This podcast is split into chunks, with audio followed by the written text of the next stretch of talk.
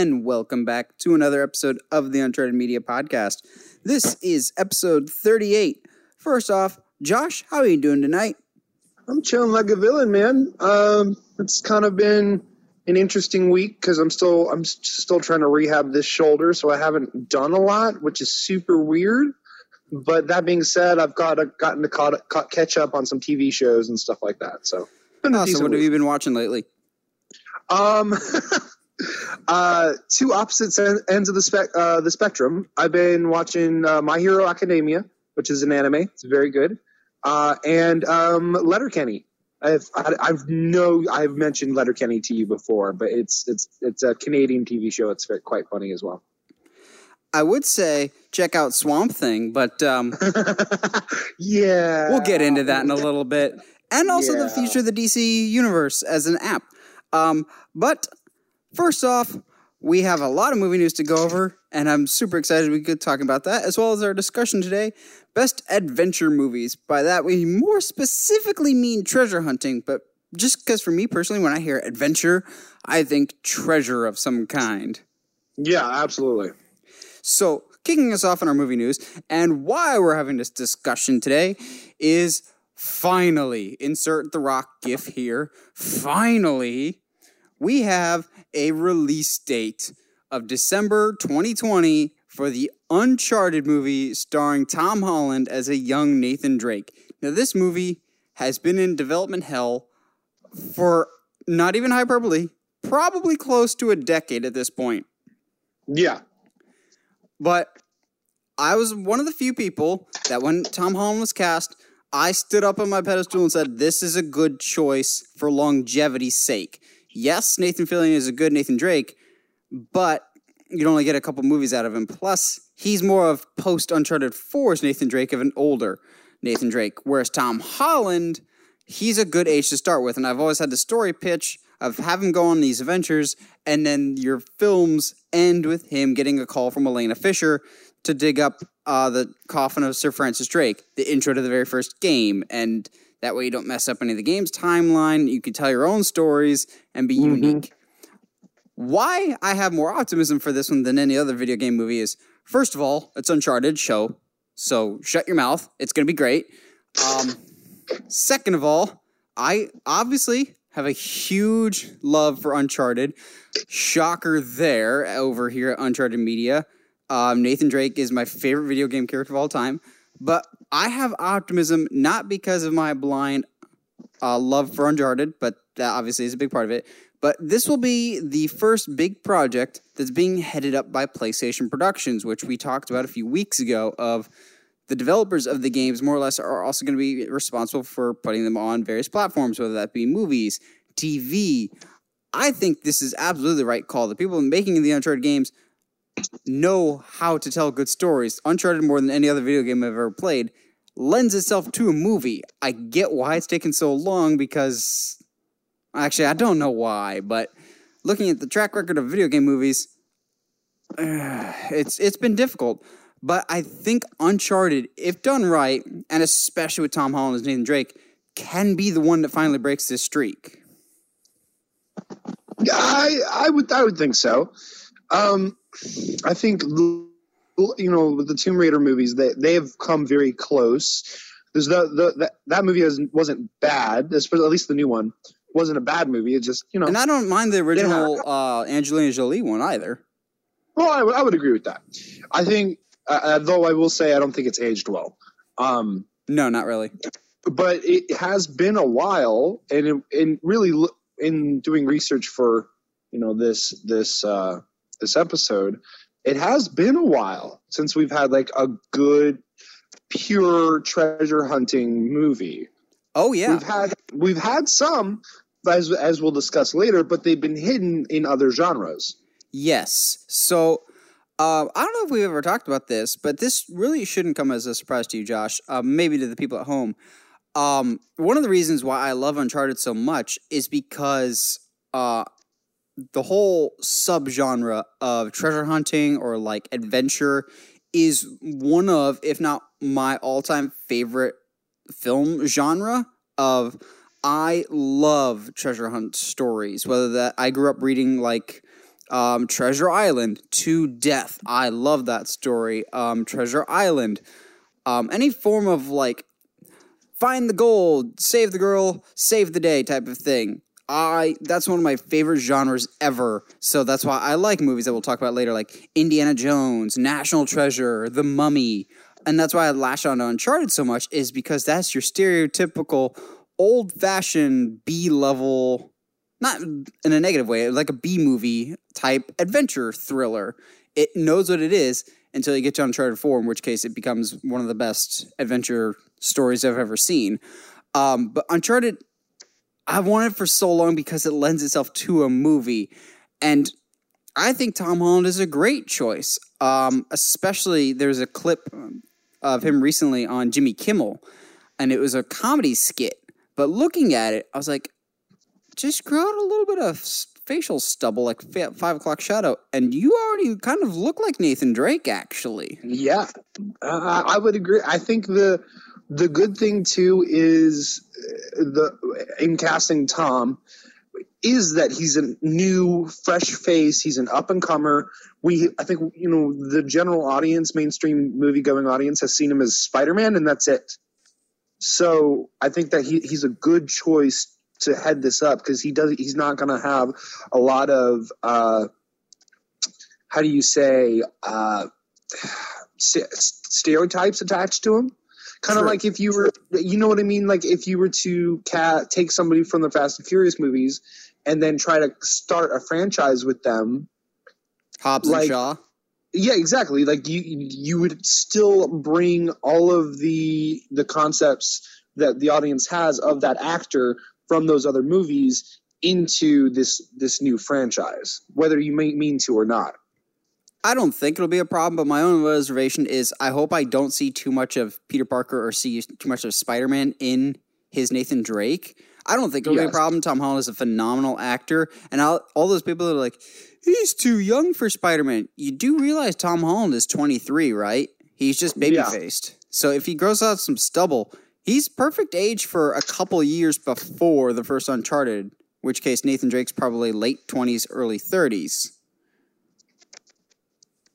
He's so, just that right age, so it, it, could help a lot. Yeah, and then you could have the rest of his cast. I've thought about this before. I believe I did a casting on Uncharted movie, but that was like regular aged people. Um, I still would love Bruce Campbell to be Sully. Fair enough. I'm I, not super familiar with uh, the series, so it, it, would definitely be something I'd have to look, do some research on before look we. Uh, um, I've been binge watching all four of the games on YouTube. Basically, they have all the cutscenes. Go watch them; they're fin- fantastic. I think the first game is like two hours in a cutscene. Uh, next one's like two and a half. So they're like movie length, except for the fourth one, which is like six hours. But they are some of the best stories I've ever watched in the game. They are phenomenal. Fair enough. They're they're basically just.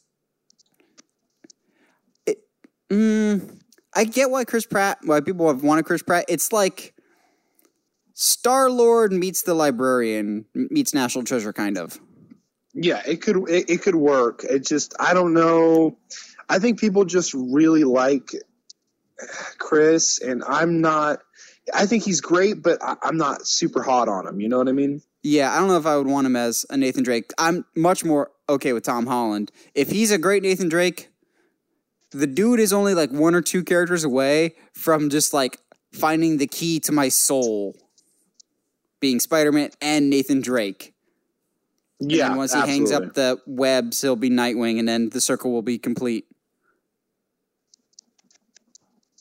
Yeah. Which that won't happen, but yes. Oh, absolutely not. Um but there's been plenty of other news um, besides the Uncharted thing, but the Uncharted thing kind of has been in my main periphery naturally on Uncharted Media yeah. Podcast. Um, but as of this morning, well, when we record this, we have a new Frozen trailer, and I was kind of disappointed with this one. I'm not gonna lie. I um, this I I wasn't disappointed. I think this piqued my interest more I because it gave I don't know it gave us a little bit of story. the right word. I'm sorry. I don't know if disappointed is the right word. It was just yeah. not what I was expecting. It was a lot of the same footage that we got in the first one, but also it gives like a little bit more. It was also much shorter than I was expecting. This was a very short yes. trailer. Like I, I agree. I, I, as far as I think I was expecting something a little different, but at the same time, I like what they're doing. I like that it feels like they're keeping things close to the chest. Um, one big element in particular. Yes, Which- I, I, I. You know I'm which element I'm talking excited. about has to do with I Elsa. don't know. What are you? What are you? What are you thinking about? Elsa's love interest. Oh yeah, yeah, yeah. that one I think that, is definitely yes. going to play very close to the chest until the last possible minute for fear yeah, of yeah. Oh, absolutely. backlash. But at the same at the same time, just story de- details in general and how powerful Elsa is. It seems like that they're they're keeping a lot of it close to the chest, and which I kind of appreciate. It's been a while since for from for a Disney movie to not like over explain everything. I, w- I will admit though, in contrast to last week's Onward trailer, it's so refreshing to see something that looks like its own unique style. Like as soon as I saw it, I was like, "Oh, this is Frozen." The animation is so much better than Onward. dude. it looks so much better. Even though I'm not a huge fan of the first Frozen, I was like, "Ah, familiarity. I'm okay with this." But it's familiarity, but it's also growth. It's kind of the Empire Strikes Back effect of like you know the characters, but it definitely looks like this tale is darker. I will admit though, Yes. I very much preferred the first trailer over this one. I agree.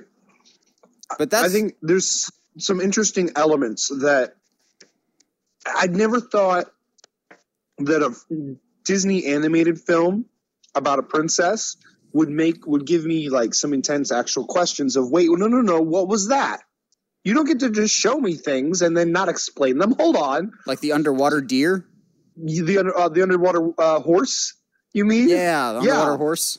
I was like what is that And hinting I'm thinking that they're kind of alluding to the fact that their parents might be alive. I think so too Like we I kind think- of guessed that from the first trailer that she's trying to get across the ocean to see if her parents are still alive. But the um the rock troll, whatever they're they're called, he's kind of making it seem like they're keeping some things from them. Like maybe their parents Mhm. are alive. indeed and I maybe I'm calling a the reason. plot twist now that Elsa no that Anna also has powers. I wouldn't be surprised. I also think that her parents left for to go find somebody to help them with Elsa, and something happened to stop them from coming back. I can absolutely see that. I think that's really really solid. Yeah, yeah. Really, even the poster, a lot of the art designs for for the magic has been re- really fascinating. Yeah, just I don't know what direction they're going to go with for this Frozen, and I kind of really like that. Again, as someone that is not a fan of the original by any stretch, I'm actually finding myself getting a little excited for this one. Yeah, which is really weird. I never thought I'd, I'd say that. And as someone that's also gotten sick to death of hearing the music, primarily because of how close I am to Disney World, I will admit both trailers so far have had phenomenal music. Oh, absolutely. like that And- children's choir that sing um, what I'm assuming is the new theme. Yeah, I this this this is a, it's a good trailer. Uh, I mean, I think the only reason that this one is feels like less is because the first trailer was so good. Yeah, that Um, first trailer blew us both away. Oh, I agree. So, So, yeah, I don't know what directions we're gonna go with, mm-hmm. but I'm excited to see what we get with this, yeah, absolutely. and if we'll see a main villain anytime soon, if there is one. The villain in is ourselves. No, that's gonna be the villain for Onward, probably. oh gosh, stop it. Well, there's rumors of who the villain will be in this next news, but we won't find out for quite a while. Wonder Woman 1984. Um, we're both obviously super excited for that one. We both loved the first Wonder Woman. Unfortunately, it's about a year away. And to make matters worse, this poster, we got our first official poster for Wonder Woman 1984. Sidebar, it's a great looking poster, but we'll get back to that in a second. Um, this Yeah. poster kind of came with a. This poster kind of came up to hide some other news. So Patty Jenkins tweeted out the first poster for Wonder Woman 1984, like, "Hey guys, look how cool this poster is. We're gonna see you in exactly a year from now for Wonder Woman 1984." P.S. We're not gonna be at Hall H at Comic Con this year, but um, yeah, Yeah. we're gonna have Wonder Woman next year. Can't wait. And then all of us fans are just going, "Wait, wait, what? What was that about Hall H?" Yeah. Which I mean, I don't. Mm, part of me, I think it's the part part of me that's trying to be super positive, and is, is saying that okay, maybe that just means that they don't have anything ready that they're really confident about, and that gives me hope that they're not going to post anything unless they're super confident about something. But I don't think that's the case. Yeah, I actually see both sides. I see some positive and some negative here. I'll start with the positive. Um, seeing it from Warner Brothers' perspective, I can kind of see why they didn't go to Hall H is because with each passing year, as almost blasphemous as it is to say, Comic Con is becoming less and less relevant as a Yep. hyping tool for a movie. You can get the same amount of press from dropping your trailer on YouTube as you can from having a big, expensive presentation at Hall H and then having the trailer leaked online in a couple hours. I can Yeah. kind of get from a cost perspective why Warner Brothers um, would do that. Of okay, in the past we've spent a lot of money getting our actors um, away from shooting or whatever else, more or less, Yeah. just for a day, just so they can make this big announcement. Um, I can get from a financial standpoint why they're not going to Comic Con. This shoots down my Man of Steel 2 theory being announced at Comic Con. However, I'm not giving up on it being announced at some point in the year. Um, now, on the flip side, my quasi rant, but not as much rant filled as you might think. Um, Yeah. I think this is a really dumb choice, naturally. And here's why. You have not one, not two, but three DC films very far along in production. You have Wonder Woman 1984, that the whole thing is filmed and in the can. You're just editing and doing post production. You have Joker coming out in October. We have one trailer. Granted, it was a great trailer, but that movie, I think, by now is probably done. But also, you have a third one that literally zero people are talking about, and they probably should because it's far along in production by now, and that's Birds of Prey and the Fantabulous Emancipation of One Harley Quinn. Yes, that's a Yep. Um, no one is talking about that. People are either talking about the Matt Reeves Batman hasn't started at all. Uh, Wonder Woman 1984 doesn't come out till next year. Joker, admittedly okay. Um, Birds of Prey has been filming for a while and we've gotten nothing. We got that very short quote unquote teaser trailer, which gave us literally nothing.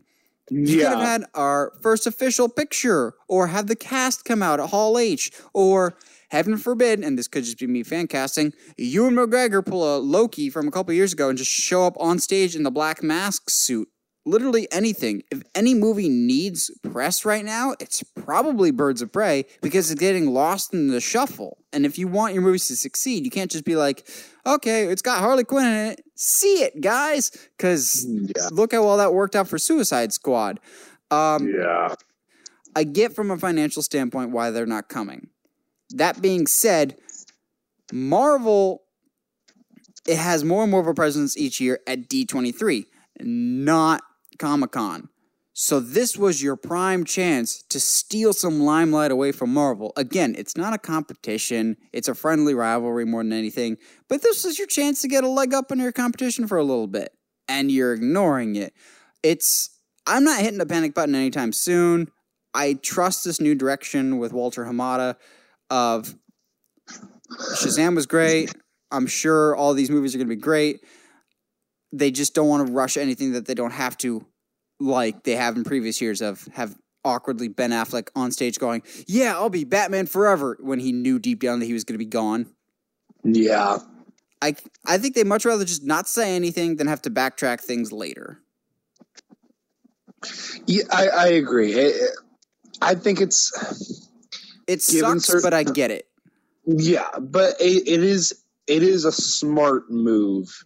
Comic Con is not as big of a deal as it used to be, at least in my opinion. Um, I still follow it and will watch stuff, Yeah. but honestly, there's bigger things. Uh, D23 is a much bigger event than Comic Con in terms of movie news.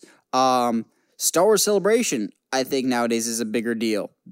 Yeah, well, it, it's it's it's not the only venue to present a massive amount, a mass amount of DC news uh, of movie news.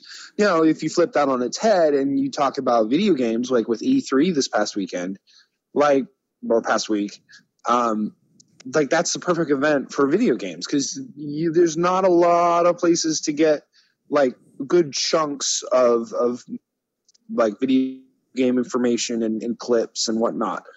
I I think the analogy I'm going to go with for this is Comic Con is like Netflix. When they first were around, they were a big deal in their industry of convention or streaming service. But nowadays, there's a whole bunch of other rival companies or rival promotions that do more or less the same thing that are kind of drawing away from that same demographic. With conventions, you have D23, Star Wars Celebration, other conventions that break big news of their own. Netflix is obviously dealing with Disney Plus, um, Warner Brother Media, Warner Media, which we'll talk about here in a second. I think they're very similar in that respect. Of they used to be top dog, not going to be for a while. Yeah, unfortunately.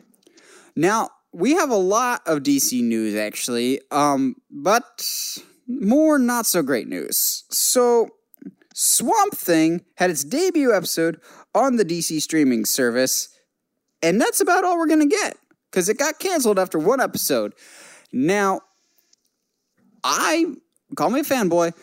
I'm taking DC's side on this, not Swamp Thing's, and here's why. So Swamp Thing was filming. Um, oh, I should know this, but they were filming in a state, whether it was Atlanta or South Carolina, Yeah. one of the states that they're expected to get. Um, about half their budget would be covered by a tax break. Um, so they thought about $45 million would be reimbursed for them, more or less for, through uh, local state sales tax type of thing. Um, so they're like, okay, we have the budget figured out, whatever, whatever, whatever. Uh, but apparently that state tax is not going through and they're getting just a fraction of that. So that ballooned the budget more so than they were expecting. So naturally they pulled Oh, the yeah. plug. So it has some people are, are like it was due to creative differences and the show sucks and DC wanted to pull the plug. DC Universe is in trouble. No, it's none of that. It's the show apparently is really good. It's 92% on Rotten Tomatoes. People are responding to it. It's a matter of an unforeseen financial issue that came up, not on the behalf of DC. From all of my research that I've looked into, it was a clerical error with the state that they were filming in. And so the show got canceled because of that. Obviously, Hmm. uh, your budget is going to be blown out of proportion when you think you're going to get $45 million off of a project, but you only get $14 million off. Yeah, that balloons it hardcore. Yeah, from everything that I've heard, they they went full horror on it, and it, it it's supposedly a really good show. Yeah, I don't get those So people I'm, that are like I'm glad it's not that. People. Some people were obviously that don't subscribe to DC Universe were like Warner Brothers didn't like it because it was too dark and they wanted more family friendly. I'm like, literally nothing about DC Universe is family friendly.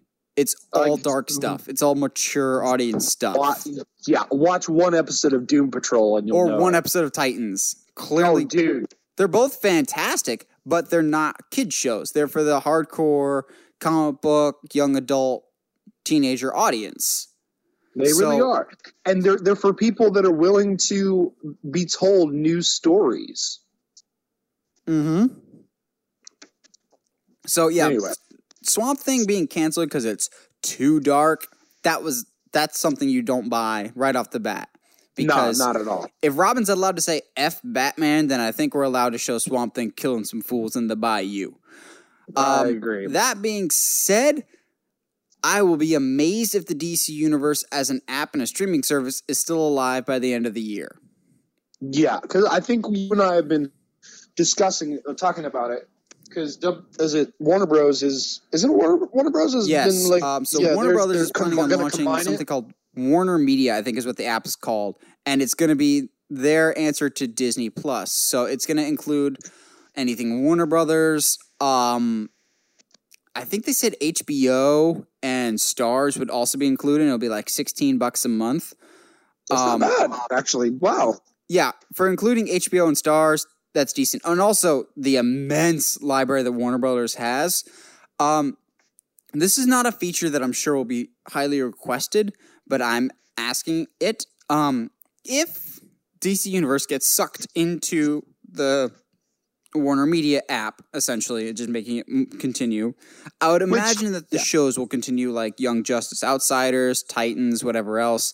Everyone's like, it's going to get canceled. I'm like, no, it'll probably just get enveloped into this app and they'll just keep continuing on there. Yeah. The one thing I'm not sure if it'll continue or not, but I want it to is the tens of thousands of comics that are available on DC Universe. Yes. I have been really enjoying that of being able to just download a whole series of comics right on my tablet or my phone and just reading it. Like um, before the movie came out, I was binging the Batman meets the Ninja Turtles comics. Those are phenomenal. Those are like the type of um, I don't know if I would have gone out of my way to seek them out because I just didn't know anything about them. Now I actually want to go out and find the real hard copies and buy them. But that was one of the great things about DC Universe was just being able to download comics. And I know there's other comic apps like Comixology, but having them all in one spot would be nice. That being said, there's some rooms for improvement within DC Universe. Like um, you can offline download TV episodes, but that's about it. I would like to be able to offline download movies or um, whatever else. Or have access to more stuff. Like, heaven forbid, I want to watch Justice League or Aquaman or Wonder Woman on my DC Universe app. Yeah. Or Batman meets the Ninja Turtles. But I, I'm going to guess that one has more to do with it being uh, a part Nickelodeon movie. That'd be nice. Um, uh, it's but at the end of the day, I think what I'm enjoying right now is that these large companies that basically own everything anyway are going. You know what? Maybe we shouldn't have multi. Like we shouldn't ha- make it so that our audiences have to subscribe to like six or seven different streaming services. Maybe we should just you know put it all under you know two or three banners. Yeah, it's it's going to be the streaming war soon. It's and honestly, I'll I think Netflix is going to get lost in the shuffle. They're the ones that started it, but they're going to be knocked out of the fight real soon. I think. Um, Yeah. So I'll be curious to see what Warner Brothers does. But yeah, I don't think DC Universe is going to last until the end of the year. It'll just be a matter of will everything get pushed onto the con on the Warner Media and get new stuff, or will it just be scrapped entirely? Um, I'll, I'm keeping an eye on this one very closely, but in the meantime, I'm clinging tight to my DC universe because I love it. Um, Ah, yes. Last up for DC news is the long in development hell Black Adam movie. So this movie has been in development longer than the Shazam movie. It's been like quote unquote on the table, I think since like 2014 or 2015 with The Rock signed on to be Black Adam, which I have a whole side tangent about that later. Um, now it finally has a director, and it's the guy that's doing the upcoming Jungle Cruise movie, and he also has done some um, action movies with Liam Neeson. I forget the guy's name off the top of my head. Um, nothing that's like phenomenal. I think he did like Unknown, which was awful. Um, but he also did Live by Night. Um, he's done a lot of Liam Neeson action movies, and he's worked with The Rock in the Jungle Cruise movie, which also has been in development forever. Um, before I go into my full thoughts, Josh, what do you think of Black Adam finally having a director, and what do you think as a whole of the Black Adam movie? Because I don't think we've talked about it too much. Um, I think it's a little weird to come out now after Shazam. Yes, think- uh, just to preface it, you still have not seen Shazam, right? I still haven't, um, but I have heard Blu-ray that he next month. Um, yeah, Yeah. yeah. There's a quick little. Re- they never say it, but there's you'll catch it very, very quickly that there's a very brief in passing reference to Black Adam, but there's not a lot of Black Adam references in Shazam.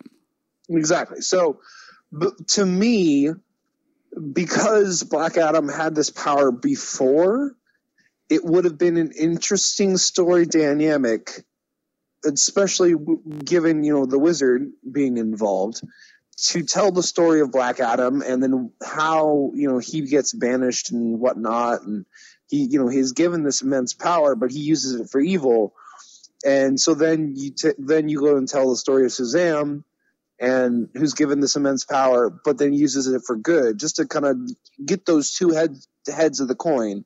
But I feel like you should have told Black Adam's story first. And maybe they were planning to, but this movie has just taken so long. One because The Rock yes. is like the busiest guy in Hollywood, not named Nicolas Cage. Um, but also just DC is just in a constant state of flux of what they're actually doing. So I'm going to say something that I'm sure some people are not going to like. I don't think The Rock is the right choice for Black Adam. Well, and I don't think he's their choice for Black Adam anymore anyway. No, I think he still is. I think nope. he's still their Black Adam. So I'm also going to say something not super popular, even less popular.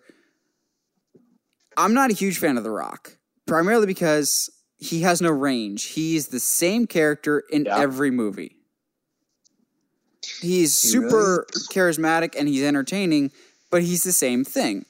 My problem with him as Black Adam is from all the comics that I know and I've read and have seen Black Adam in different mediums, Black Adam is a villain through and through. The Rock, it's this cool factor of for him of I don't play the bad guy. I'm the action hero. So I'm afraid yeah. they're going to turn Black Adam into an anti-hero or a sympathetic bad guy, kind of like Killmonger. That's not the Black Adam I know. The Rock, The Rock's always the hero because he's The Rock, and it works for him. It makes him a lot of money. But that's not Black Adam. Yeah, don't turn him into something he's not. And you know yeah. they're thinking about it because The Rock sells tickets. And people are more inclined to see Rock as a good guy than see Zachary Levi fight against The Rock. Because if they're going head to head, I'm sorry, I'm rooting for Zachary Levi, but the general population is probably rooting for The Rock. Yeah. Unless they're going to do something, Rock's going to do something that he's never done before and actually pull off a villain role. Well, he was a villain but, in Doom, I mean, but we don't talk about that. Exactly. But like that, at this point, like, you guys, it's been long enough from that casting announcement that make I mean, him a bad sure, guy. Well, yeah, I'm sure not a lot of people would have too many questions if all of a sudden it wasn't The Rock. Yeah, but uh, The Rock, to his credit, has been championing this movie for a while. He stood by it. The only person that yeah. has championed a movie harder, I think, is Channing Tatum for Gambit, but now that's officially dead. Um, so I think either way, we're getting The Rock as Black Adam. It's just for me personally, I'm afraid they're just going to turn him in, into an anti-hero and he's just going to rock it up and just yeah.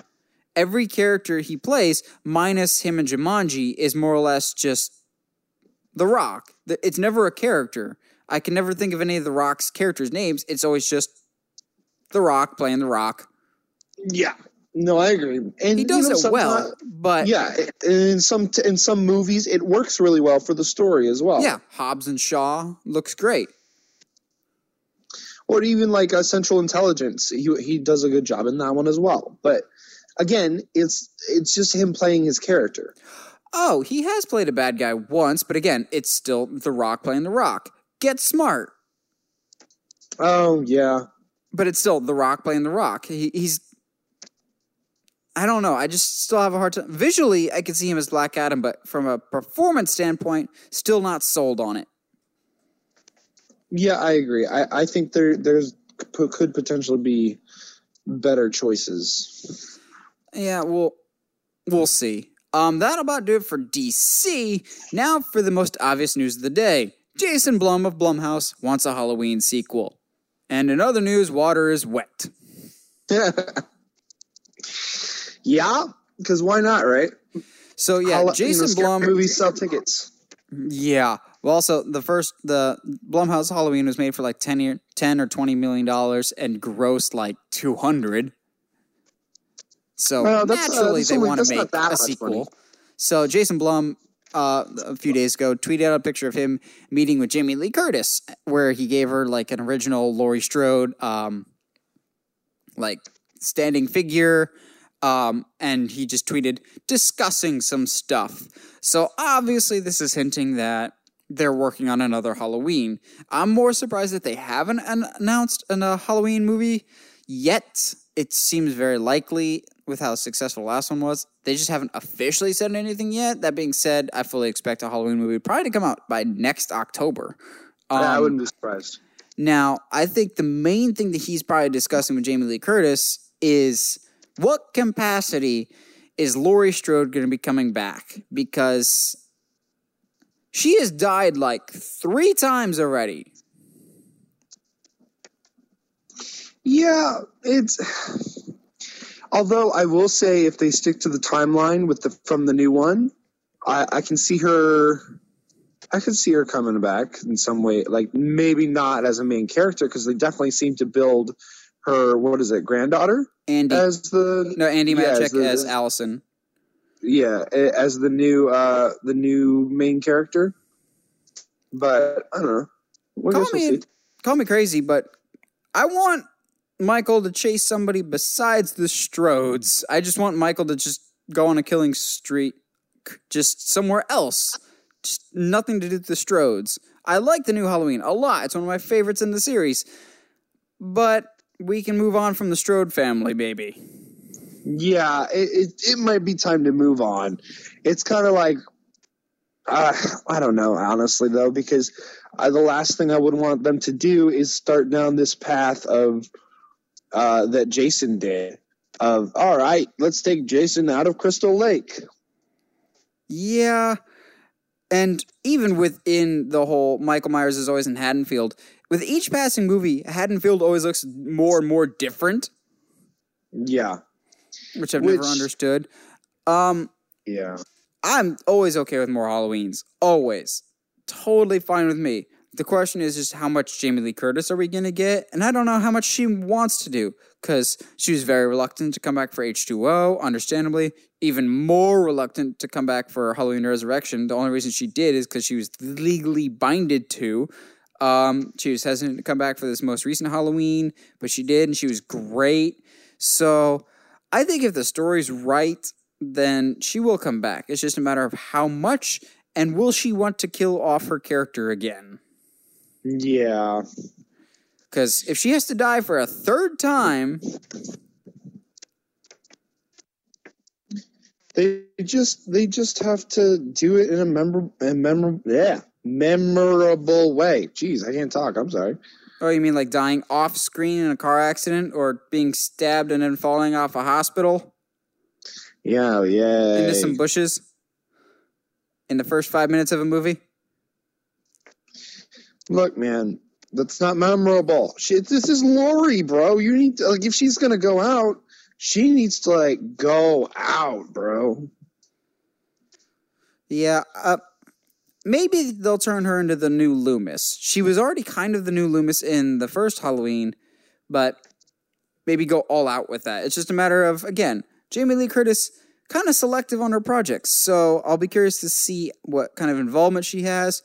Also, who they will get to direct it, because I don't think it'll be David Gordon Green. I think he'll be going on to other projects.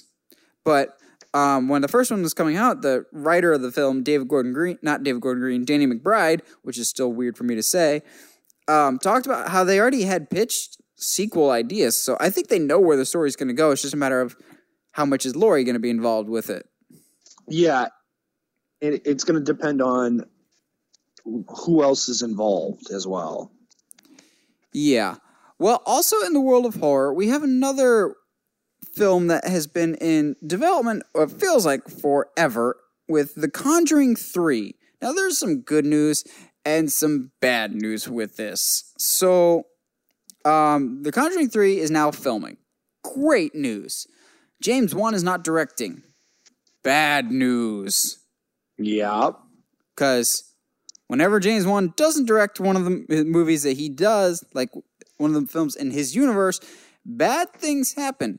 And you want some worse news? If I remember right, the director of Conjuring 3 is going to be the same guy that did The Nun. Oh, zippity doo dah. Yeah. But that being said, I'm willing to give it a chance because I like the Conjuring movies. I like the first one significantly more than the second one. I was kind of disappointed with the second one, primarily just because it was way too long, especially in the middle. But um, I like the world that the Conjuring has set up. I was disappointed with the Nun, but um, both the Conjuring and Insidious, I like the worlds that they've set up. I like those movies, so I'm always down for more. It just feels like we've been waiting on Conjuring 3 for a lot longer than it probably has been. So it's just nice to see some form of develop, development on it. Yeah, I agree. Uh, I don't know if we need an, another one, um, but you know, I'll accept it. If maybe this will be the the nun guy is nun, nun director's uh, second chance because the nun was not good at all. Um, and maybe so. that's why I'm looking forward to Conjuring Three of like going just back to the Warrens again and yeah. not the stank that was the nun. Um, yeah. Just get back to kind of more familiar territory with Patrick Wilson and Vera Farmiga. Also, just I know I don't I know I've said this before, but in the Nun, Vera Farmiga's real life sister plays the sis like the sister at the monastery. Yet she's not related to Vera Farmiga's character at all in the movie. Yet they look exactly alike. That still to this day blows my mind and confuses me. Somebody screwed up in the casting department. Yeah, like you have people that look like sisters because they are, but they're not related at all in the movie universe. Yeah. Um, I would be very curious to see where we go for Conjuring 3. Maybe this time we go with the Crooked Man. I think I heard that uh, might be the direction that they go. Maybe. Um, I think isn't uh, isn't he getting his own movie? Yeah, I thought he was too. But that being said, the nun was the villain of Conjuring 2 and she got her own movie. That's fair. Fair. It's only fair. And the Crooked Man was actually kind of terrifying. Yeah, I thought the Crooked Man was scarier than the Nun. The Nun just doesn't do it for me. But yes, no, I do believe doesn't. you're right. We're getting a Crooked Man movie as well. Which I'll give credit where credit's due. These movies have naturally spawned off sequels. Like there are times that they kind of feel like they're shoehorned in of like, oh, you're just here to clearly set up a sequel. But by and large, they've done a pretty good job of making you feel like I'm in this world. Yeah, absolutely. It's and like that's the thing too is like it's not like the nun um was shoehorned into movies before her her her own movie. Like she was a natural part of the story that was in the world that was progressing. Uh, the same thing with the Crooked Man is that a demon took that that form in order to scare the kids. Like it it makes sense. Hmm. And same thing um, with Annabelle of like you have the whole room that they keep everything, and then you have your spin-offs for that. Granted, Annabelle was terrible. Annabelle was the second one was a lot better. My expectations are pretty low for the third one, but it is nice to see Annabelle, the third Annabelle, getting an R rating. That should help it. I I, I hope that the how do I say this? because I, I, think the one thing I felt like the first the, the other two Annabelles didn't do was there was it felt like they didn't want to go far enough. I guess. Yeah. I mean, this, the second one is definitely better. It's a step. It was definitely a step in the right direction. Um, so maybe that's the direction we're going to go again, and it's just going to go even further. But at the, at the same like, time, like, I've always felt like the Conjuring movies, like the main timeline stuff, like the Conjuring ones, are the adult ones, like the serious ones to be taken serious. Whereas the spin off ones, like Annabelle and The Nun, are like the teen horror ones, like the, the teen demographic, like the ones not to be taken I, as serious. Yes, but this the second Annabelle one was intense. oh yeah, I don't, David F. I don't know Sandberg is a great horror director. Yeah, so I don't know if that theory kind of works, but at least is I'm almost seeing Annabelle as its own trilogy, as separated from from uh, the Con- Conjuring. Even And though there's, like that know, the Warrens are still involved. Conjuring movies take place in different time frames. It's not all Yeah, like the Warrens are the thing that hold everything together, but it's not always their time period Yes, or their location. with Conjuring Two being across the pond. Yes. I, I think, um, you know my feelings on R ratings. I don't think every movie needs one, and I don't think you need to go R- R in order to tell a good story. However, you know, if horror wants, if a if a movie about a doll wants to be R so that the doll can eat somebody, I'm I'm down with that. Fair enough.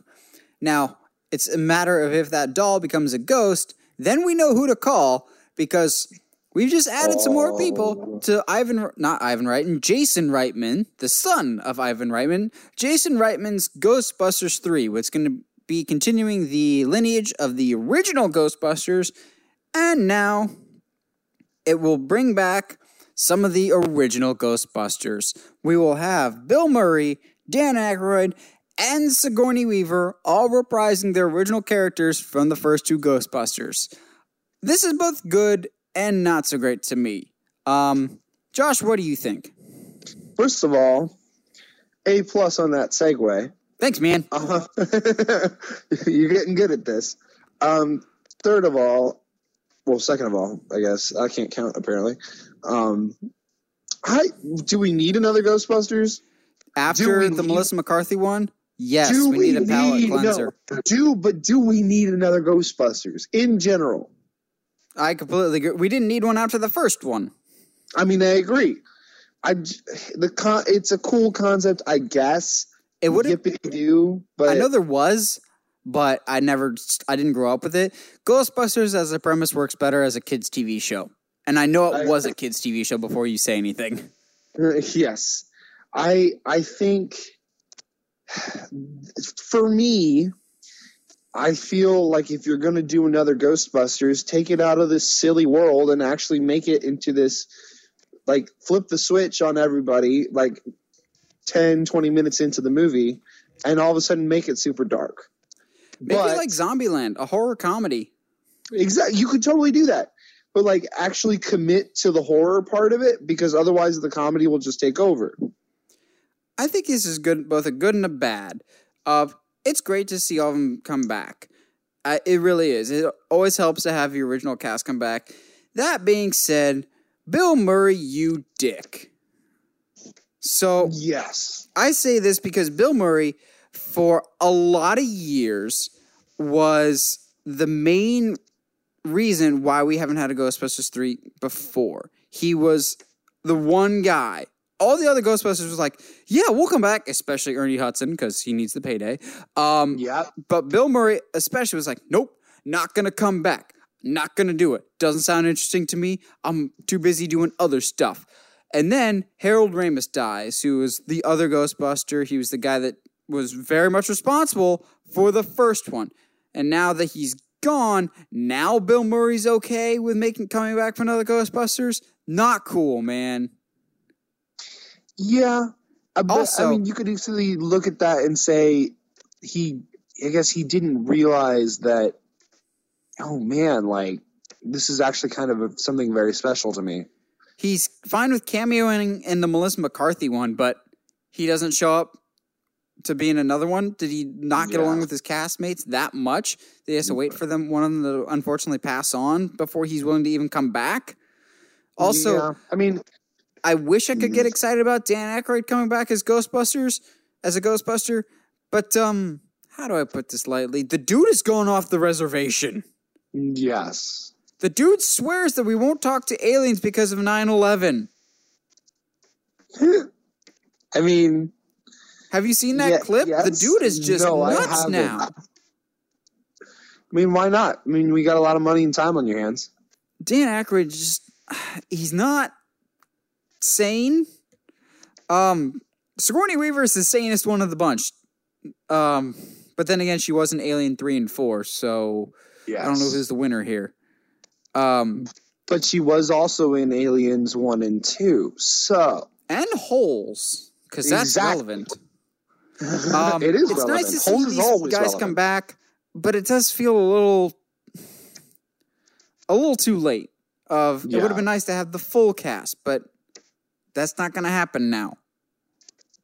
Yeah, it's unfortunate. I I personally don't think Ghostbusters three needs to happen. Um, But you know, it, it I, I I'm not the one throwing money at them. So True, and also because I'm just saying the not popular things today.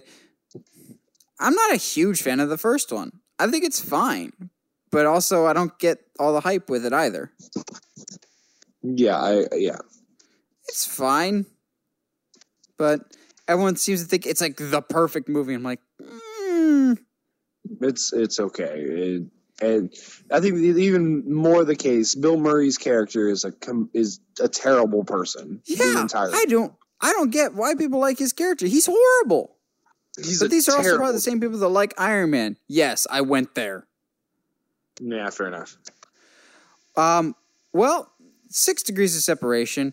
Iron Man is a superhero. Another superhero is The Rock. The Rock is a DC character and a former wrestler. One of The Rock's former opponents was John Cena, who is now in Fast and Furious 9. I feel like we talked about this a few weeks ago, but that may have been a rumor. Now it's officially happening. John Cena is joining the next Fast and Furious movie. And fine with me. I think it's funny that it's taken him this long, considering how much of a car junkie he is. Yeah, I agree. Also, how's your back? Because that was a stretch. hey, man. Jeez. Yeah, I couldn't think of anything off the fly, so Jeez. you can't see But- that transition. um, but no, yeah, I'm surprised it's taken him this long. I honestly, I'm surprised that he he it, the the Rock was in the series first. Like I I, I don't understand how John The Rock left for Hollywood First. first. Well, fair enough, but John Jo- John is uh, this is these are the kinds of movies he should be in.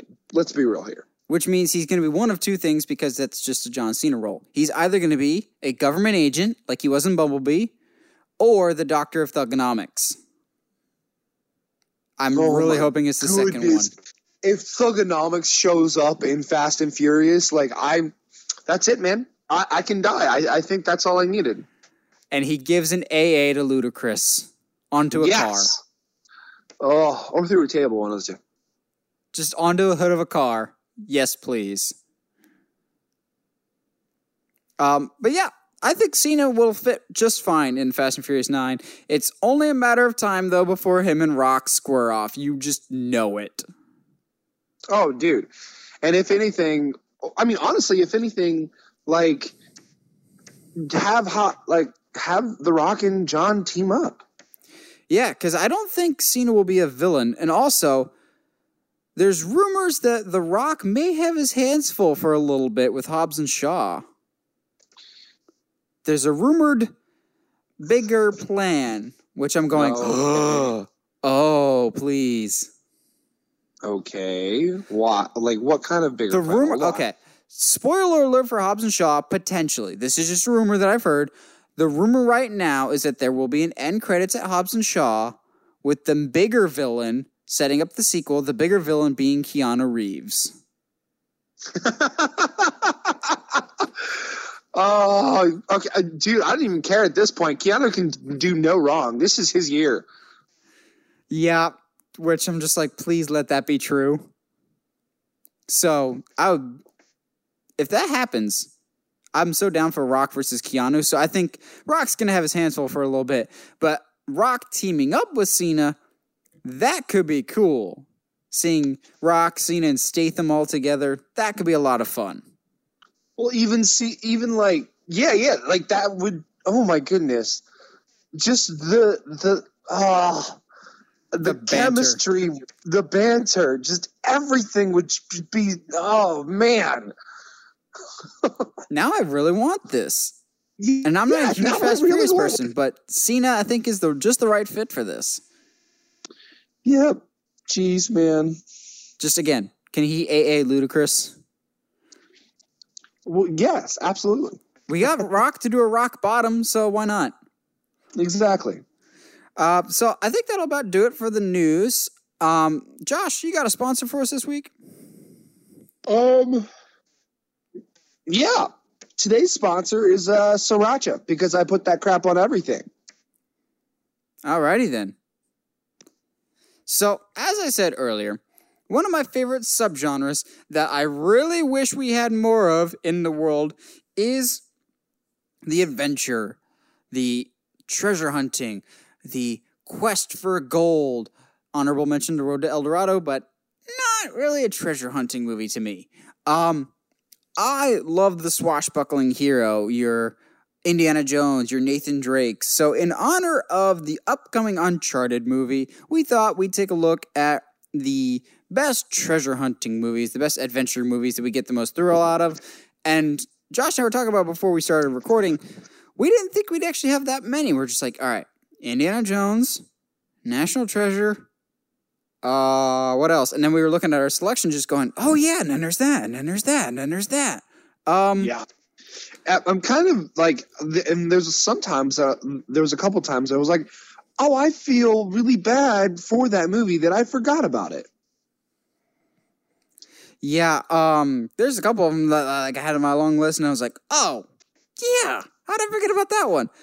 But I think the conversation has to begin and end with the big one, the most obvious one, the Indiana Jones movies. Yeah, I agree. Movies Uh, that were never intended to be anything special, but ended up being the most special. I mean, they really are. I mean, they are just Han Solo's adventures while while he's asleep in carbonite. But we won't talk about that. Um, do you have a favorite one? See, still to this day, I flip flop between Raiders and Last Crusade. It's uh, Raiders all the way for me. See, I think Raiders is more classic Indiana Jones swashbuckling adventure, but Last Crusade is more fun. Fair enough. Like Um, I love his chemistry with Sean Connery as his dad, even though there's only like a five year age gap between them. Yeah, and uh, how did you feel about Crystal Skull? Um, it's not bad until we start getting to the aliens stuff.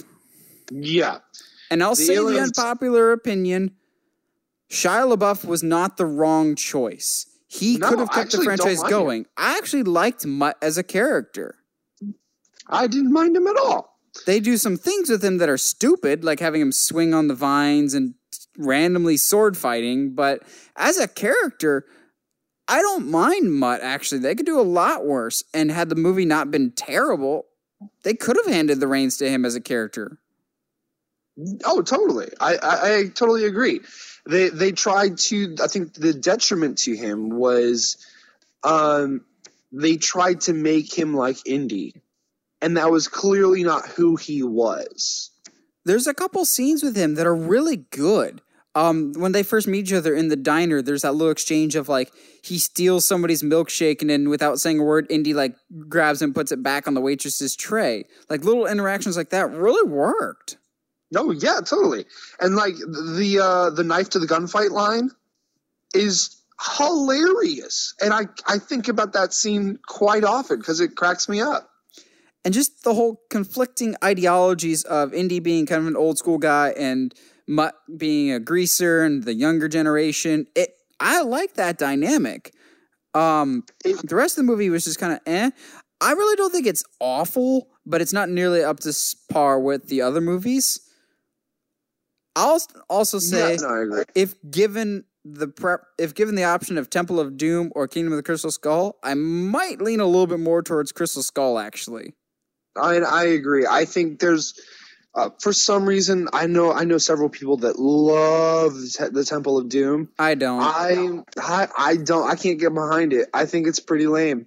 it's the one Indiana Jones movie that I won't show Heather just because it's Indiana Jones. You can have moments of darkness, but Temple of Doom is too dark with the whole child slavery and child torture. It was just a step too far. Of like, there's some parts that I like of like seeing a guy's heart get- ripped out and he gets set on fire as a sacrifice. That's cool.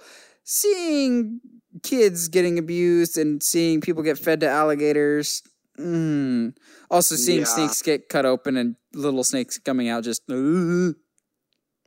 Yeah. I'd much rather take bad looking CGI gophers than child abuse. I'm not- Temple of Doom is just, I don't beavers. like. Was that? I'm sorry. Was that a Zombeavers re- reference? No. Oh, that's, that's what I took it as. I'm sorry. What is zombeavers? we, we talked about it a few weeks ago, a few episodes ago. It, it's a it's a horror movie about zom- uh, these beavers that catch a zombie disease and they go and attack the, these these teenagers, whatever. But like the movie's so so B level that you can tell that all of the beavers are like hand puppets, and like several times you can actually see the hand like the arms. Wow. It's anyway. That's that's what I thought of. Anyway, let's move Oh, on. to Another more thing in Crystal things. Skull's favor before we segue to something else, it doesn't have Willie, the girl from Temple of Doom, Yes. who is the most annoying side character in movie history. Hmm, I don't know about that. That that might be. She was literally but- there only in the movie because Steven Spielberg had a crush on her and then he ended up marrying her. no fair. But oh, she was awful. And then he was great in other things, but um in fact the movie we'll talk about next. The kid that played Short Round, I wanted to like him, but he was just so annoying. He was better in the Goonies. Yeah, which I'm really disappointed in us that both of us forgot about this that, that movie. Like when when we were first making our list. Yeah, I was like this I just googled best treasure hunting movies, The Goonies. Oh yeah, that's about treasure, isn't it? One-eyed you- Willie. It's one of the best movies ever made. Well, okay. Like I'm really mad Slow at myself. Oh, I was so mad. At, I can't tell you how mad I was at myself. Oh, there's one that we'll get to later that I was really mad that I almost forgot about. But um, The Goonies, I watched it when I was a kid. I think it's fine. I think I need to rewatch it as an adult to get it. I think I was too young to get some of the jokes, a lot of Yeah. the jokes in The Goonies. But I remember thinking it was really, really weird as a kid. So I think I just need to go back and watch it as an adult, and I'll probably like it more. Yeah, I it, that that was always the thing for me. For me, I, I um the first time I saw Goonies was at as a teenager at a youth group function. Um, the, Because that's my- a the- youth group movie. Dude, dude, no, that's the story, man. Is because the the youth leader we had at the time hadn't seen it, heard it was a fantastic kids movie, Oh, no. I, and was like, "Hey, let's get everybody, to, all the teens together, and have a movie night." And you know, like all the saying, parents were let's like, watch the unedited version of The Sandlot as a good kids movie. Exactly, exactly. So like she puts it on and they start talking and I just see like her and she's like I, forget uh what um where she like is from originally but she's like dark skinned but I don't think I have ever seen her go so white as Yeah, in Goonies like the first like movie. 20 minutes.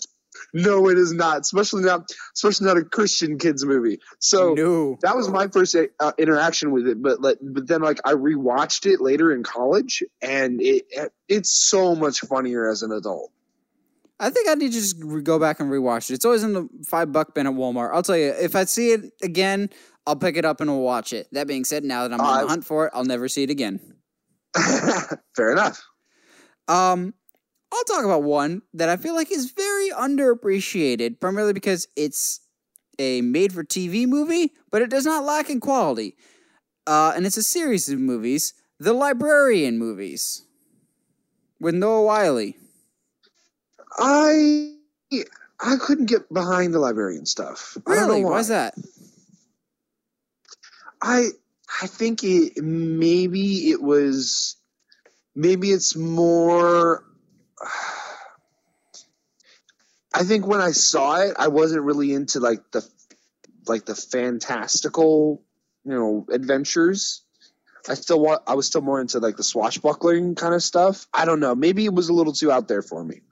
Hmm. Interesting. Yeah, I liked all of the librarian ones. Uh, King Solomon's Mines, primarily because I read that story a lot as a kid, the greatest Yeah. illustrated classics version. Um, and I would like a good King Solomon's Mines movie, please.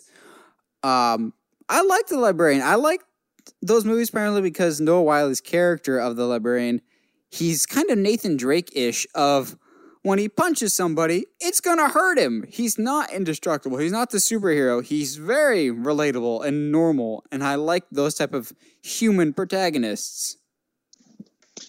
What? You want your characters to be human? How dare you? Ain't that right, Zack Snyder?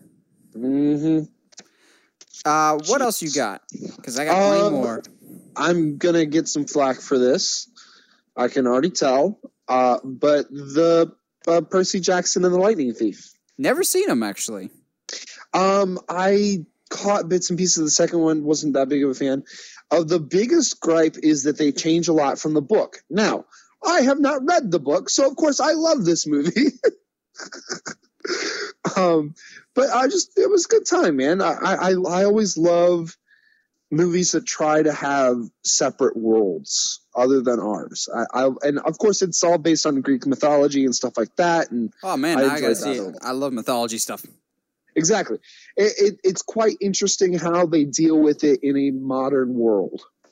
Hmm. What's the So- treasure that they're looking for in the first one? Um, it's the lightning. It's uh, Zeus's lightning bolt.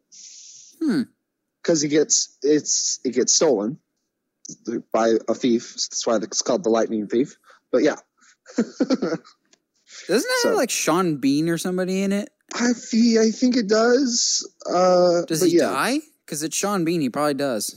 It- Sean Bean dies in everything, man. Um, Except so. Are we National going to- Treasure. yeah, I was gonna say, are we ever gonna talk about National Treasure? Sean The- Bean the- doesn't die in National Treasure. He doesn't. As the CIA agent said, somebody's got to go to prison. And he went to prison. I will say, without a shadow of a doubt, I feel pretty confident saying this. The first National Treasure is the movie that I have seen more than any other movie. Uh, Oh, I agree. substitute teachers like, all right, guys, we need to put a movie on. National Treasure it is. It's educational. Um, it's on TNT in the background. Well, National Treasure's on. Guess I gotta devote two hours to watching this. Because honestly, National Treasure is one of the easiest watches in the world for me. If it's on, I'm watching it no matter what. If it's five minutes in, half an hour in, I will always watch National Treasure. I wasn't a huge fan of the second one. I still absolutely adore the first one. It is one of my favorite, not just Nicolas Cage movies, which is saying something because I love me some Nicolas Cage. Um, it's one of my favorite adventure movies. It's, I think part of it was, um, it was 2004. So I had just moved to Colorado and away from the Pennsylvania area, but all those memories still fresh in my mind. So when he's like wandering around Philadelphia, like the Liberty Bell and Independence Hall and everywhere else, I'm like, huh, I'm very much familiar with all of these areas. Very Yeah. much so.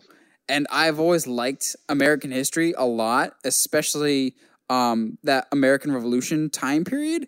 So just seeing this what if storyline was great of we'll never know what's on the back of the Declaration of Independence. Um just all the memes that come out too. I'm gonna steal the Declaration of Independence. Yes.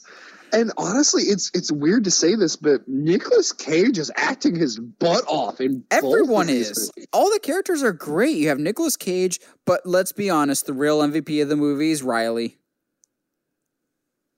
Yeah. Oh, absolutely. Riley needed a spin-off movie. I think my favorite one of my favorite parts is with Riley, and that's when he's like, "Oh my god, I can't believe that y'all didn't know this." Uh, Let me just know, soak this in. Is this Yeah, what let me it's like being this you guys? I can't believe I know this and you do not. This is so great. Who wants to go inside the tomb inside the creepy church first? he cracks me up. Riley's But the best. Um, I think, unlike I- a lot of other treasure hunt movies that I've seen recently, there's clear clues. You follow the steps. A lot of it is all right. yes. We're gonna go somewhere in the Middle East and find our treasure in the middle of the sands of the ocean. Um, yes. But National Treasure, it's like, all right, here's a clue that'll lead us to this clue, that'll lead us to this clue. It was like actual treasure hunting and detective work and relying on pieces of actual history. And I thought that was so fascinating and well done. Oh, absolutely. I agree, and I, it, that was always the thing that I think I liked the the, um, the most about the series was it was one of those for me as a casual audience. I know quite a bit of history, but like not to that level. So for them to say all these things, I'm like, you know what? That sounds just right enough for that to be completely true. But yeah, for someone like me who was familiar with a lot of American history at the time, and I still am. Um, like I said, American Revolution is like one of my favorite time periods in history.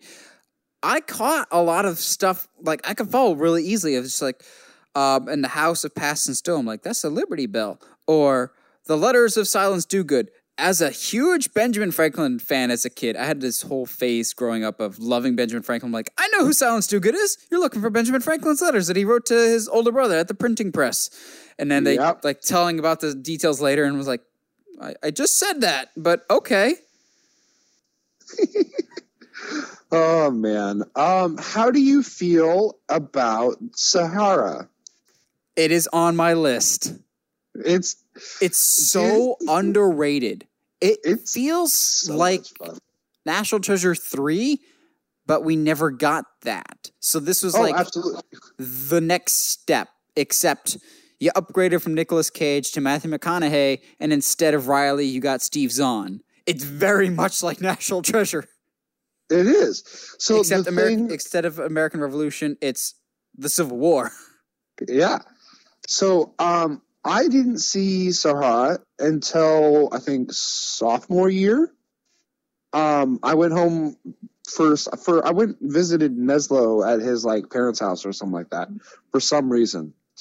Um, and it was on, and I and legitimately my first thought was, did they make a, another National Treasure with Matthew McConaughey? What's going on? And he's like, no, this is Sahara. It's great. And I've since watched it a couple times uh, again, uh, all the way through since that since then. But yeah, man, no, it's it's It's very It's- underrated. I think it bombed in theaters or like just barely made Oh, its yeah. budget back, and that's why we haven't gotten sequels. Oh yeah, but it it was it's it's a good movie, man. And Matthew was my first Matthew McConaughey movie as well. Yeah, it. If I had to compare it to anything, it's National Treasure meets Daniel Craig Bond. I think Yes, exactly. With the the the big a little bit of that ruggedness, Yeah, but great cast. Uh, Steve Zahn. Great as the witty sidekick. I always forget William H Macy's in it. yeah. There's a lot of really good actors in it. Penelope Cruz is in it. Mm, Penelope Cruz. Hmm. Anyway, um, speaking of a lot of, of a movie that you know made some bigger names, uh, do you want to talk about Pirates and the Curse of the Black Pearl? Pearl? I'll talk about two of the Pirates movies actually, because I'm in the minority. Uh, but yeah, the first Pirates obviously still the best. It's the d- go-to Pirates movie of I don't know. Just when I hear Pirates now and swashbuckling adventure, I immediately think of Pirates of the Caribbean, especially that first one. Here's my unpopular opinion, though. I really enjoy the crap out of the fourth one too. Uh, which one's the fourth fourth one? Uh, on Stranger Tides, I think. The one with the mermaids. Oh, okay, I don't think I've seen that one. Yeah, I didn't mind the fourth one. I know some people weren't super high on it, but the first one's obviously still the best. I think the first one was so good because we didn't expect it to be good. Of it's a movie based off of a theme park ride Yes, because we saw how well that worked out for Country Bears. well, obviously. Bears. uh, but I, I, I, I honestly like two and three. I enjoy this. I'm not a fan of three. Too long. Uh, but I will enough. say two is fine. yeah, it's it's a good time, man. I um, I don't know. I I think given that you know it, it would have been really easy to do a pirates movie that is just dark and you know ho ho hum and whatnot. Um, for Disney at the time to do a pirate a pirate you know just even just a, a, a period piece almost. Of- also, of- um, this is Pirates of the Caribbean, believe it or not, is a huge part of Disney history because it was Disney's first PG-13 movie It was. for 2003, I believe. Like there was other ones that were affiliates, like Touchstone movies, but this was like Disney's first out and out PG-13 movie. That was a big deal. Now it's It commonplace. Yeah. Um, I have two other pirates related movies. Both of them I feel like are supremely underrated. One of them is a serious pick, and one of them is more of a comedic pick, but I love them both. Um, one, obviously, Treasure Planet. That's the one that I talked about earlier. Of I can't believe I almost forgot about this one. Treasure Yeah. Planet is a masterpiece. Treasure Planet does not get the recognition that it deserves. Treasure Planet is fantastic. Yeah, I agree. It's uh, it's up there. So when, when Disney came up with uh, came out was like, hey, we're going to start making live action movies of all of our old classics. The two that I've heard people cry for the most, and I don't know if they'll ever do, is Atlantis and Treasure Planet.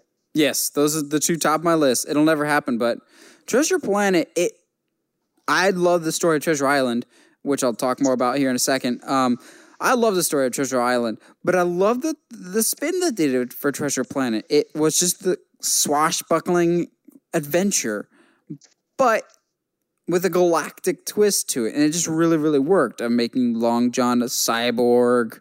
Um, it was just a lot of fun, and Treasure Planet was so well done. Also, Treasure Planet has the single greatest song in any Disney movie with "I'm Still Here" by the Goo Goo Dolls. Oh, it's so good, and like, Just- uh, I, I I bump that so hard sometimes. Like if I'm having a rough day, and you know, on my way home, way, way home from work, and I'm just like, I'll pop that song on, and I'm just like, by within not even 30 seconds, I'm singing along. It's so good. It's supremely underappreciated. The whole movie is gorgeous visuals. Now my kind of more goofy and out of left field pick, but still in the realm of Treasure Island. If you're a 90s kid, you grew up with this movie, Muppet Treasure Island with Tim Curry. Yes. I adore this movie, and unashamedly, this is my favorite of the Muppet movies by far. So, when people ask, you can always tell a lot about a person by the movie that they know Tim Curry from. I always say Muppet Treasure Island before anything else. Agreed. He is a perfect long john, and I love the fact as an adult, knowing that he was in like Rocky Horror Picture Show and other musicals, and he only gets one song to sing, and he actually points it out in Professional Pirate when he's like, "Upstage, lads, this is my only number." I love that movie so much. There's a lot of Ugh. jokes that I just didn't get as a kid that I love even more as an adult. Like I go back to again Professional Pirate when they're just like, I could have been a lawyer, but I had too much heart. I could have been a politic. I could have been in politics because I've always been a big spender. And I'm like, even for the '90s, that's a great joke. Or like, um, they're doing attendance and it's like, dead Tom. No one answers. It's just like, because dead Tom's dead. Oh. Okay. Makes sense. But still, through it all, they managed to adapt the story of Treasure Island incredibly well, which is what I look at for both Treasure Island and Treasure Planet. Of I love the story, so it's a matter how do they adapt it. They tell the jokes really, really well. They don't lose that Muppets charm, but they still manage to tell a good story for Muppet Treasure Island, which the best Muppet movies still latch onto the story, but still tell that story in a good way. Of yeah, it's funny and it's entertaining, but also look at the scenes with um, Jim Hawkins and Long John. They're still emotionally powerful. Well, Tim and Curry that's where balances it really well of being the evil, conniving villain, but also the villain with heart. Exactly. And that was always the thing for me about Treasure Planet was, you know, when you first meet Long John, he, he you feel his evilness and you're like, nah, I don't trust this guy at all. And then by the end of the movie, you want you want Hawkins and, and Long John to like go on adventures together. Yeah, he doesn't do full face turn, but kind of. Now, Josh, Yeah. do you have any others? Because I'm down to my last three. I have two. Yeah, I got two more. I think I know which ones your last You know two one are. of them. Um, before we get to that, um, throw it out there real quick. Since we're Um, getting an Uncharted movie, fair to talk about Tomb Raider. Yeah, why not? I mean, they're, not terrible movies. I lean a little bit more towards the Angelina Jolie ones because they go all out um, with their craziness. But that is fair. the Alicia Vikander one's fine too. It, it is, and I, it, it, Tomb Raider's still to this day the the best video game to movie eh, eh, eh, adaptation. What? Prince of Persia. I will die on gonna- my sword for Prince of Persia. I love that movie. I'm gonna agree to disagree there, Bob. Whatever, man. I don't care that when Ben Kingsley's character dies at the end, you can see him holding this weapon in his hand, but I don't care. That always bothered me when he gets stabbed. He's laying on the ground and he's literally holding the sword in him. Yeah. Yep, yep, yep. No, no, trust me. I mean, don't get me wrong. I love the Prince of Persia movie, but as I think as staying as something that probably stays true, truer to its core, Laura Croft and Tomb Raiders do the Tomb Raider movies do that. Fair enough. Um, what other ones do you have? Um, I don't know if you know about this movie, but have you ever seen uh, Without a Paddle? Uh, when I Googled treasure hunt movies, Without a Paddle showed up. I know who's in it, I just have not seen it. So, basic premise is three best friends go to find find some gold. That that, in like in in honor of a, of a friend. So, like it's it's more of a comedy than it is like an adventure film, but it's very funny and it's they eventually find stuff and it just yeah. It's just at the at its core, it's a, it's a treasure hunting movie about three best friends. And Isn't one of them know. Seth Green? Uh, yeah. And Fair uh, enough. what's his name? Um, uh, Shaggy's in it. Matthew Lillard? Yeah, boy. Huh. It's it, dude. You should you should check it out. I would I recommend that movie to anybody. It's it's not like top tier treasure hunting. Like oh my goodness, this is amazing. But it's definitely a good time. Huh. Now, I know for we'll do this one last because I know for a fact it's on both of our lists, but I have one more that I think you're forgetting about. Oh, so yeah? when I think of adventure and treasure hunting movies, to me there's like a quote unquote holy trinity of treasure hunting adventure movies. Indiana Jones, National Treasure, and The Mummy. Oh. Wow, you seem enthusiastic about The Mummy. So here's the thing. The only one I've seen is the one with Jet Li. Ugh, Yeah. bro, you missing out. That, but like that's why I was like, oh, that's cool. The Brendan Fraser mummy is fantastic. It's the really the only one people talk about because no one talks about the Boris Karloff one. I've seen it. Heather and I almost fell asleep. It's very boring. Um, the Tom Cruise one is one of the worst movies I've ever seen. It's so bad. But the Brendan Fraser one is what I think of when I think of a treasure, a fun swashbuckling treasure hunt movie. It's got the heroic lead character, Brendan Fraser, the damsel in distress that ends up being a huge contributing factor and a great help with um, Rachel Weisz's character, her annoying brother Jonathan, the great evil of Imhotep, the great treasure. It's it's a very much a throwback in the style of Indiana Jones, just a ton of fun. And unfortunately, the sequels would derail that, and including the Jet Li one, which I was about to say, how is that the only one that you've seen? But then again, I just said Jet Li, so that answers my own question. yeah. But um, the movie that's on both of our lists that I actually feel like when I describe this movie to people that have not seen it, I just tell them it's the mummy underwater. And that is Aquaman. When I'm describing Aquaman to people, it feels like the mummy in terms of charming main character, great supporting characters on the mission to find an artifact and it's more or less just a fun action adventure old school story. Aquaman is my favorite of the DC movie so far, and it's probably because of that whole treasure hunting vibe. Well, it, it, and that's the thing too is we weren't. I think if you were going to do one, do an Aquaman movie, eh, we didn't think like, oh hey, let's do, a, you know, a treasure hunting movie, and it, it just made more sense than I think we realized it would. Yeah, it that's definitely not the story I would have pitched for an Aquaman. That being said, I wouldn't have it any other way. It I have said numerous times this episode, I need more adventure treasure hunting movies in my life. So Uncharted, please do well and spawn six to seven sequels, please. Um, but Aquaman really met that quota for me of just fun adventure. Let's find the trident and pee on holograms. Exactly. Like it's just fun.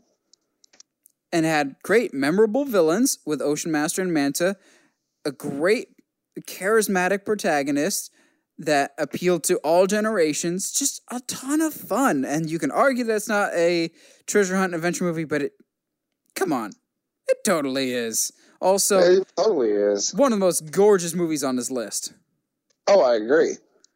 Like watching it on like a little smartphone or laptop doesn't do it justice. Find it on the biggest screen possible.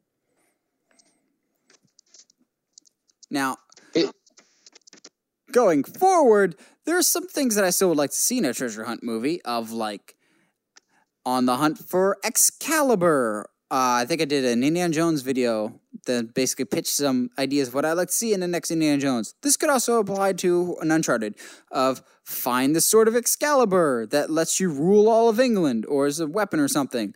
Um, Pandora's Box could be a lot of fun. Atlantis could be a lot of fun. Just I listen to a lot of different podcasts, and one of them is like unexplained mysteries of the world or things that haven't we don't know or haven't been discovered. Just tap into that for more. I like the mysteries and the unknowns of the world, and I love treasure hunting. So combine those. Just just give us more treasure hunt movies, please. That's yeah. all I ask. I agree. Well, what are your guys' favorite treasure hunt and adventure movies? Let us know in the comments below. We always like hearing from you guys. And as always, if you like what you hear and you want to hear more, subscribe to us on whatever audio platform you're listening to us on, whether that's Google Play, uh, iTunes, Google Podcasts, or Spotify. And as always, subscribe to us on the main YouTube channel at youtube.com slash uncharted media.